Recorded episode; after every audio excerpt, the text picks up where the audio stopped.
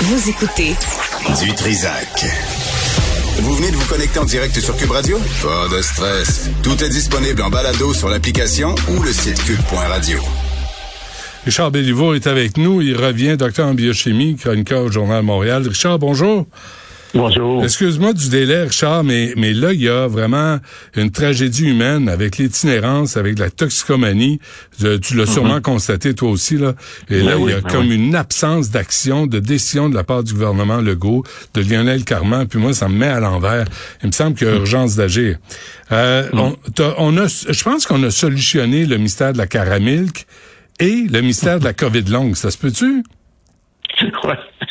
ben, pas solutionné complètement, mais disons que les la science, euh, notre connaissance scientifique de, de, de ce problème-là avance. Euh, le syndrome post-COVID, qu'on appelle aussi la, la COVID longue, là, c'est lorsque il y a des, des problèmes de santé qui persistent plus de 12 semaines après l'infection par le, le virus de la COVID il, y a, plus d'une centaine de symptômes qui ont été décrits comme étant associés à COVID longue, là, incluant euh, l'essoufflement, des problèmes de sommeil, l'anxiété, la dépression, euh, euh, la fatigue, des problèmes, ça peut être pulmonaire, cardiovasculaire, neurologique, métabolique, et ainsi de suite. On, on, estime qu'il y a à peu près 15% des adultes qui ont contracté la COVID qui vont développer une COVID longue. Donc, c'est pas négligeable. ces symptômes-là, sont assez importants pour que les personnes, euh, euh, un pourcentage important de, personnes ne puissent pas travailler, et ainsi de suite. Les, facteurs qui prédisposent à la COVID longue, euh, il y en a plusieurs. Le, fait d'être une femme, il y a plus de femmes que d'hommes qui font des COVID longues. Ah oui. si, oui, si vous avez, si vous avez eu, si vous aviez une maladie chronique, euh, diabète, hypertension, maladie cardiaque ou cancer lors de l'infection, ça augmente votre risque de COVID longue. Et si vous avez été euh, si vous avez eu une infection assez importante, si vous avez été hospitalisé ou si vous avez été intubé aux soins intensifs, ça, ça augmente votre probabilité de développer euh, de la COVID longue. Donc, c'est pas c'est pas quelque chose de trivial, c'est une vue que j'explique dans la chronique de ce matin, c'est 677 hmm. millions de personnes qui ont été infectées, 7 millions de décès à l'échelle mondiale. On parle pas d'une petite maladie. Là. Fait que même quand on a des pourcentages de 15% 15% de 677 millions, c'est beaucoup de personnes. Ben oui. Donc, euh, c'est important de comprendre qu'est-ce qui est associé à la COVID longue. Et là, il y a des, des grandes publications scientifiques qui sont qui ont été faites dans les dernières semaines qui montrent qu'on comprend mieux euh, qu'est-ce qui est associé à cette maladie-là. Mais, mais qu'est-ce qu'on a compris? Parce que sérieusement, Richard, j'ai parlé à des gens qui en étaient atteints et le, mystère était complet. Là. On comprenait pas ce qui se passait. Exact, exact. C'est la raison pour laquelle c'est important lorsqu'on veut comprendre une maladie ou traiter une maladie, c'est toujours important de comprendre la biochimie de la maladie, comprendre les bases moléculaires, les bases cellulaires. Lorsqu'on comprend pas les mécanismes sous-jacents à l'apparition d'un syndrome ou d'une maladie quelconque, on est dans l'incapacité de traiter cette maladie-là. Et devant la COVID longue, on était un peu devant un, mystère là assez euh, assez opaque. Et là, il y a des données très intéressante qui ouvre une porte, euh, une porte sur cette compréhension-là.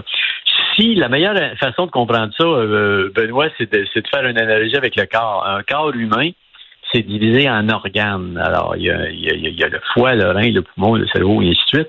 Les, nos cellules, c'est la même chose. Nos cellules, nos cellules ont ce qu'on appelle des organites, des, des organes spécialisés dans l'accomplissement d'une tâche donnée. Et à l'intérieur de ces tâches-là, euh, il y a un organite qui s'appelle la mitochondrie qui est responsable de la production d'énergie. Les mitochondries dans vos cellules, c'est Hydro-Québec.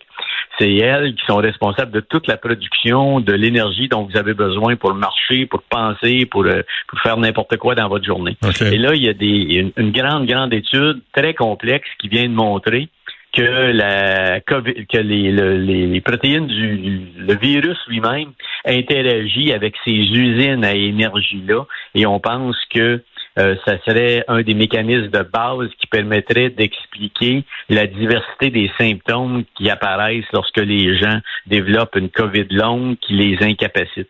Alors, c'est l'intérêt de cela, c'est qu'il y a des, déjà des médicaments qui sont disponibles qui agissent sur euh, ces mitochondries-là et ça donnerait donc une possibilité d'avoir une intervention pharmacologique plutôt que si on partait d'un nouveau mécanisme d'action pour lesquels on n'a pas de médicaments déjà de disponibles. Et même s'il y a mutation du virus?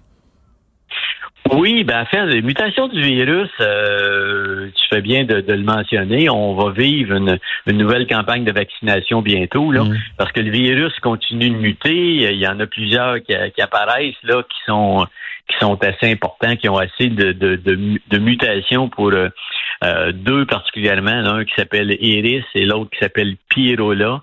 Ces, ces virus-là ont accumulé suffisamment de mutations pour justifier une nouvelle campagne de, de, vaccination, particulièrement pour les personnes qui sont immunosupprimées ou mhm. qui ont des maladies chroniques ou les personnes âgées qui pourraient présenter une vulnérabilité plus grande. Il n'y a pas de panique en la demeure parce qu'il n'y a pas de données qui montrent que ces variants-là sont plus agressifs ou c'est plus mortels ou plus dangereux que les autres. ils accumulent, comme tout virus, des mutations euh, d'adaptation suite à l'extraordinaire campagne de vaccination qu'on a eue dans les sociétés euh, les sociétés occidentales. On a réussi à contrôler ce, qui aurait pu être une catastrophe euh, qui aurait touché, qui aurait, qui aurait décimé la population. Les campagnes de vaccination ont été efficaces.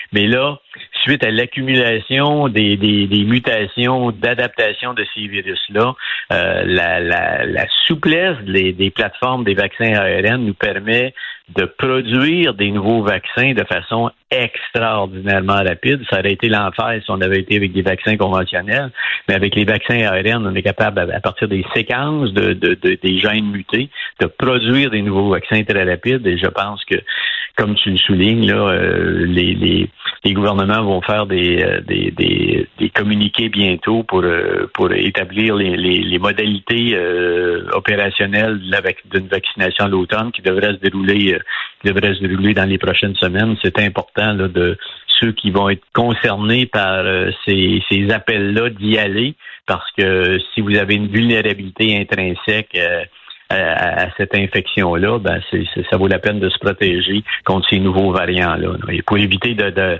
de, faire la COVID longue et si, on revient à, notre sujet de départ, mm-hmm. ça, vous protège euh, à la fois de l'infection primaire et puis d'une infection à long terme qui pourrait euh, euh, ruiner ou altérer significativement votre qualité de vie pour les, les mois ou les années à venir.